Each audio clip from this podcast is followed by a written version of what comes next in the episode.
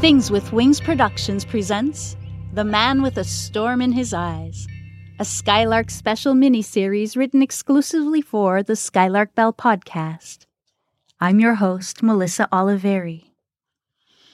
Before I begin, if you haven't listened to the first two installments of this story, I strongly suggest you hit pause on this episode and go listen to volumes one and two. Otherwise, this episode won't make much sense. In last week's episode, Marie rescued a kitten named Jones and made the startling discovery that Mister Holcomb had been labeled a missing person decades prior. Now, get settled in, grab a blanket and a warm drink, and let's dive back into the story.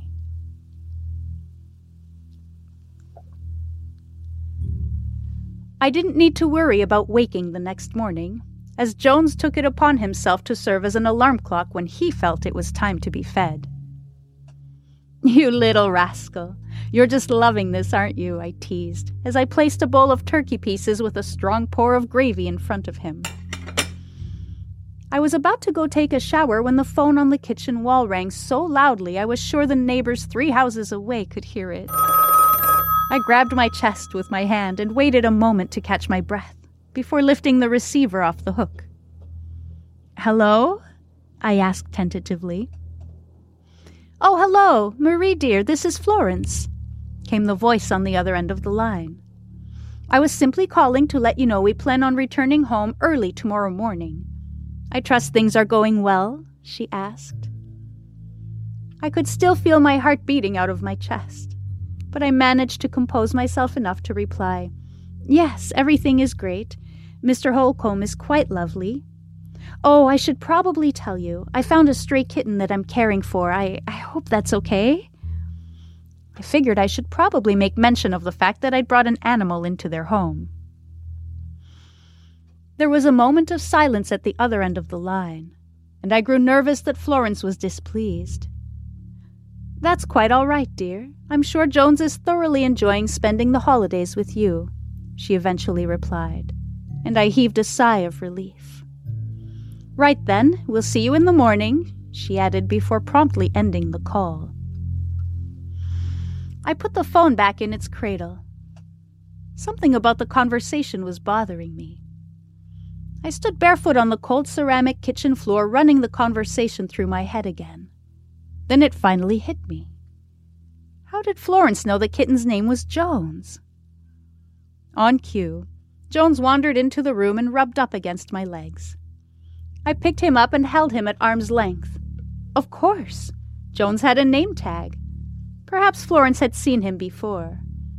Maybe he even had a reputation for visiting neighborhood homes and getting a few extra meals out of it. "I knew you were a rascal," I giggled. I pulled him in and bumped my nose against his, mesmerized by those unearthly amber eyes, before gently placing him back on the ground. I showered and put on a festive sweater and some dressy trousers before heading upstairs to join Mister Holcomb for Boxing Day breakfast. I told him about the rowdy boys and the kitten, and how Jones and I had eaten Christmas dinner by candlelight before I spent a couple of hours reading Alice in Wonderland in the reading room. I was itching to ask him about the newspaper clippings, but something about his expression stopped me. His brow was knit, and his eyes had turned that stormy charcoal gray again. I realized then that I'd been speaking nonstop since we'd sat down, so I quieted myself and waited for him to speak. "So, Jones is here now," was all he said. I nodded, but wasn't sure if he noticed, as he seemed to be staring off into space. I let the quiet linger between us, hoping he would elaborate, but his lips remained tightly pressed together. "Mister Holcomb," I began, unsure of how to broach the subject. "Your questions will all be answered in due time, my dear Marie," he said, sparing me the trouble of asking. "There are things that should not be known before one is ready to know them," he mused obscurely, still with that faraway, stormy look in his eyes. I didn't dare ask him to elaborate, I would just have to be patient. We spent the rest of breakfast speaking of innocuous things. Childhood Christmas gifts. Funny stories about relatives falling off chairs or spilling food and drink on one another at holiday parties. Though we only talked about surface things, the conversation was merry, and Mister Holcomb's eyes progressively morphed from steely gray to an appealing feathery white. It was past noon by the time I got back downstairs to the sister's flat. Jones meowed at me in greeting and climbed up on my shin to be picked up. I curled him into my arms like a baby and stared into his eyes, bordering on chartreuse in the midday light, while feeling the soft rumble of his purring against my chest. I felt the weight of the world disappear then. There was such a comfort in the softness of his fur and his desire for companionship.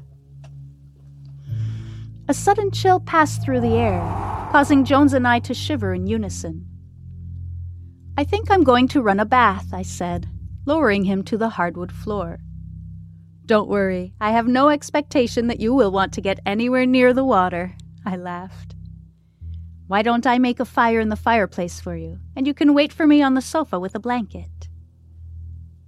I suddenly became aware that I was speaking to Jones as though he were a human, and felt simultaneously ridiculous and grateful that there was no one around to hear.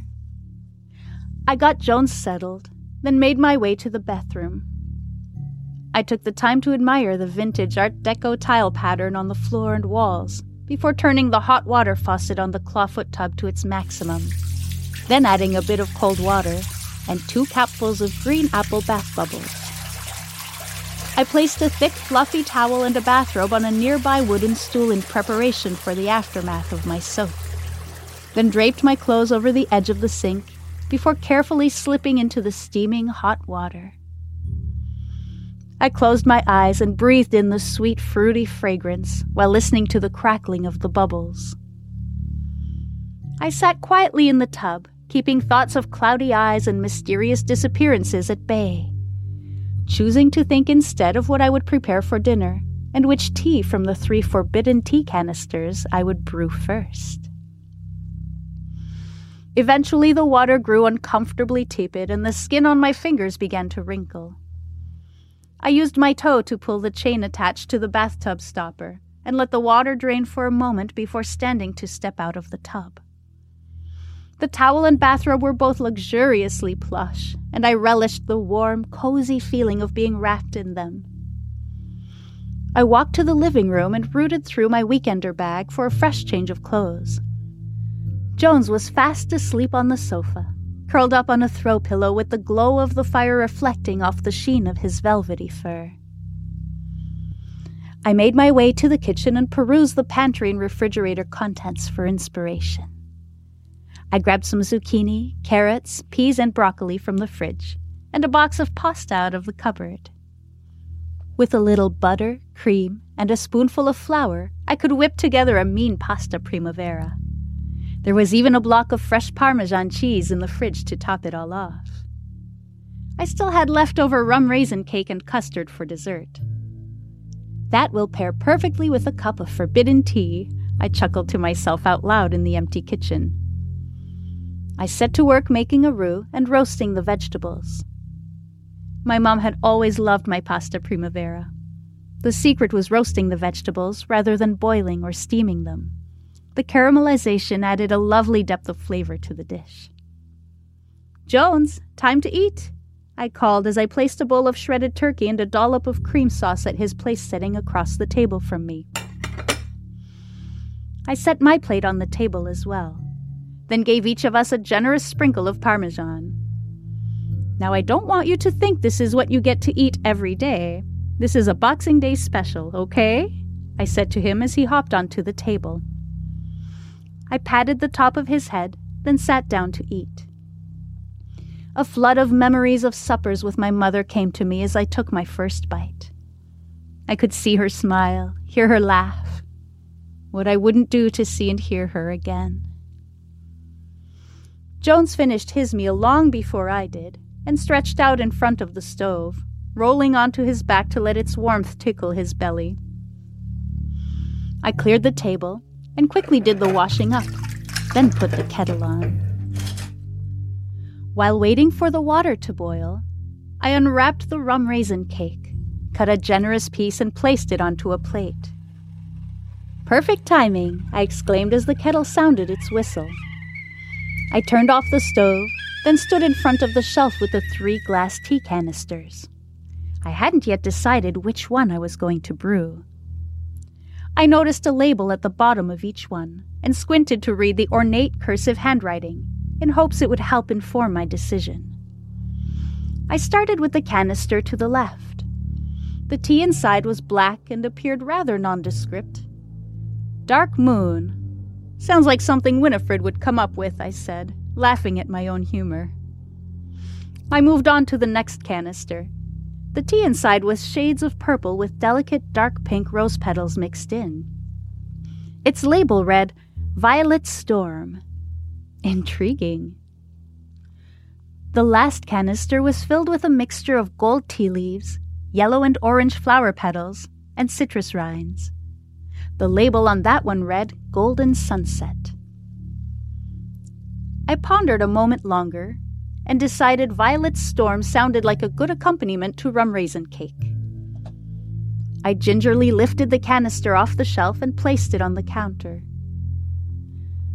I popped open its lid, and the aroma of lavender, elderberry, hibiscus, and a strange, sickly sweet smell I couldn't quite pinpoint rose from its contents. I found a scoop in the utensil drawer and placed three spoonfuls into the infuser part of the teapot, then poured the boiling water in and stepped away to let it steep for a few minutes. I walked to the stove and crouched next to Jones, running my hand over the sleek fur of his body. He looked up at me with those amber eyes and blinked that slow blink cats do when they're rather satisfied with their circumstances. A full belly, a warm napping spot, and a human to do their bidding. I finally admitted to myself that I'd grown unusually attached to this kitten over the past couple of days, as though we were kindred spirits from the start. "Tea time," I said as I stood up. I poured the tea from the pot into the teacup Mister Holcomb had gifted me. I left the teacup on the counter while I brought my plate of cake and the little pot of custard to the table. Then I grabbed the saucer with the teacup precariously balanced on it and held it up to my face, breathing in the steam. The unidentified sweet smell was even more pungent now, and I desperately wondered what it would taste like. I shifted the saucer to my other hand and grabbed the teacup by its delicate handle, slowly lifting it to my mouth. Suddenly, a loud slam came from behind me. Startled beyond belief, I jumped and spun on my heel. Before I could wrap my brain around what was happening, the teacup flew out of my hand and went crashing to the floor, leaving the echo of a shattering sound ringing through the kitchen. I stared in shock at the purple streak of tea spreading across the black and white tile of the floor. "I told you not to drink the tea." I gathered my wits about me and looked up. Standing a few paces away was Winifred. She had a small cut on her hand, presumably from when she slapped the teacup out of my grasp. It took me a moment to notice Florence was standing directly next to her. "Oh dear," breathed Florence, looking at something behind me with sadness in her eyes. I turned and saw Jones voraciously drinking from the puddle of tea on the floor. "Oh, Jones, that's not for you," I said, bending to pull him into my arms. "It's too late," croaked Winifred. I instantly recognized the voice on the phone that stormy Christmas Eve night in Mister Holcomb's flat. What in the world was going on? I, I wasn't expecting you back so soon." I stumbled over my words, both nervous and embarrassed. "Winifred felt strongly that we should come home early," said Florence. "It's probably best that you go home now, Marie," she added. Her voice was neutral, neither kind nor unkind, neither soft nor stern. I sheepishly bent to clean up the mess of broken porcelain on the floor. "Leave it," she said. I kept my gaze glued to the floor and withdrew to the living room to tidy up and pack my things. As I made my way into the hall, Jones sauntered over and looked up at me with those glorious glowing yellow eyes. I pondered whether I should scoop him up and take him with me, but Winifred came through the doorway to the right and stood between us, her inky eyes piercing into my soul, and slowly shook her head no.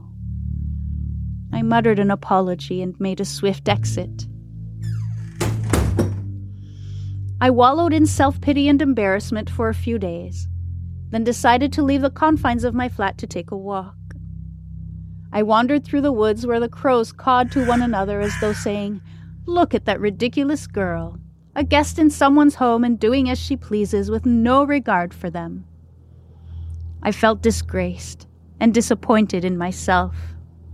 Making a cup of tea seemed like such a small, innocuous, harmless thing at the time, but clearly it wasn't. Clearly there was a valid reason why the sisters had forbidden it, and I should have respected their wishes. I wandered aimlessly, stopping at one point to select a drink at the local cafe. I stared hopelessly at the menu board, unable to make up my mind, and finally settled on some iced tea, then chuckled bitterly at the irony of my selection. My walk eventually took me to the top of Dimley Court. I looked down the street past the brick row houses and perfectly manicured shrubs, hesitating. Would it be out of place for me to walk by? The sisters were hermits. The odds of one of them seeing me were rather low. I decided to take my chances and turned onto their street. Every window covering at fifty-one Dimley Court was drawn, but I could see Jones's silhouette sitting on the windowsill, the patterned chenille of the drapes hanging behind him like a backdrop. I stood in front of the window, admiring the velvety sheen of his coat. "Jones," I whispered as loudly as I dared. The kitten turned his head, and I gasped. I instinctively took a step back and nearly tumbled off the walkway. In the place of those glorious golden eyes that I had stared into just days before were two orbs filled with a swirl of thunderous gray clouds. The cat's head suddenly darted back and forth, as though watching something behind me. I turned to look, but there was nothing there. I stood on the empty street watching him get increasingly agitated. "Oh, Jones, what happened to you?" I choked. Suddenly, the curtain was pulled aside, and Winifred's pallid face came into view, that eternal streak of red lipstick still across her mouth. Her carbon-colored eyes locked firmly on me as she pulled the kitten into her arms. Then she quickly stepped back into the shadows from whence she came. The curtain closed behind her, a supple but effective barrier between us. I trudged back home in slow, plodding steps. My head hung low. My mind, however, was in overdrive. Jones's eyes were now in the same condition as Mister Holcomb's. What on earth could have caused it? I let different scenarios play out in my head, then stopped dead in my tracks as it hit me. The tea. It had to be the tea. That would explain why the sisters had instructed me not to drink it. Jones had lapped it up after it spilled on the floor, and now he had a storm in his eyes. I let the swirling thoughts keep coming. Perhaps Mister Holcomb had ingested some of the tea as well, and that's how he ended up the way he is. I suddenly remembered the glimpse of him I'd caught the night of the storm, when he'd sat rod straight in his chair, a blindfold strapped across his eyes. My next thought sent a shiver down my spine. What was it he was avoiding looking at that night? What was it exactly that Jones and Mister Holcomb were able to see with those cloudy eyes that I apparently could not? I shuddered as I realized how closely I had come to joining their ranks. I spent the next few days alone, only going out for the odd walk in the woods and to do a bit of shopping at times when I was least likely to encounter other people. Thankfully, I didn't have to return to work until after the holidays. I rang in the new year by myself in my dark living room, doing my best to ignore the cacophony of the festivals outside the walls of my apartment. I simply wasn't in a celebratory mood, and other people's cheer was the last thing I needed. I woke at the crack of dawn the first day of the new year with the unsettling feeling that something was amiss. I heard the sound of a car door outside my window and got out of bed, tugging my twisted nightie back into place. I slid into some fuzzy slippers, then walked to the living room so I could look out the front window. My stomach clenched instantly. There, standing immobile on the walkway to my apartment building, a black nineteen forties-style car parked behind them, were the twins. Winifred was dressed all in black, with a black strip of fabric draped over her eyes, which made her white powdery makeup and smear of red lipstick stand out even more. In complete contrast, Florence was decked out in a floral dress, with a long brown checkered coat draped over her shoulders. The sisters' arms were laced together, presumably so Florence could guide Winifred, who surely couldn't see much, if anything, with that blindfold. Florence locked eyes with me, then carefully and deliberately bent down to place a brown leather-bound book on the pavers of the walkway to my building. She gave me a small nod, then the pair turned and methodically walked back to the old-fashioned car. Florence helped Winifred get in her seat, then walked to the driver's side and eased herself behind the wheel. I watched, equally confused and mesmerized, as the pair drove off.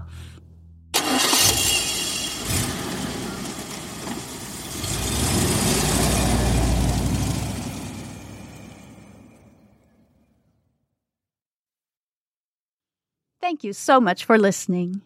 I truly hope you enjoyed this third installment of The Man with a Storm in His Eyes.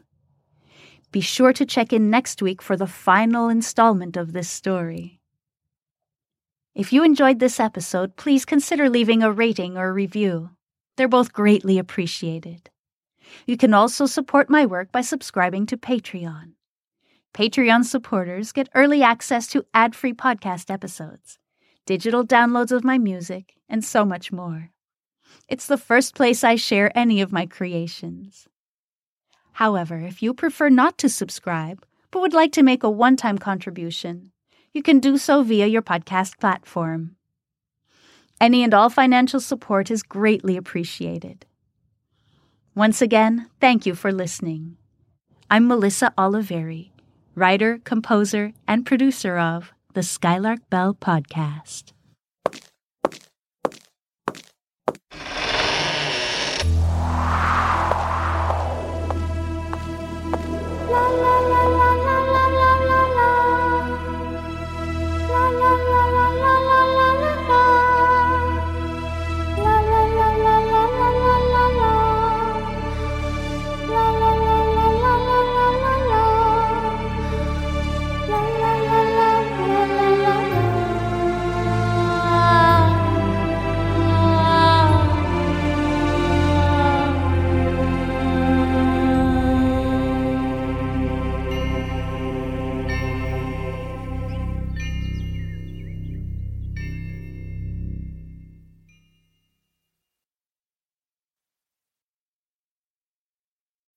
When you need mealtime inspiration, it's worth shopping Kroger, where you'll find over thirty thousand mouth-watering choices that excite your inner foodie. And no matter what tasty choice you make, you'll enjoy our everyday low prices, plus extra ways to save, like digital coupons worth over six hundred dollars each week. You can also save up to one dollar off per gallon at the pump with fuel points. More savings and more inspiring flavors make shopping Kroger worth it every time. Kroger, fresh for everyone. Fuel restrictions apply.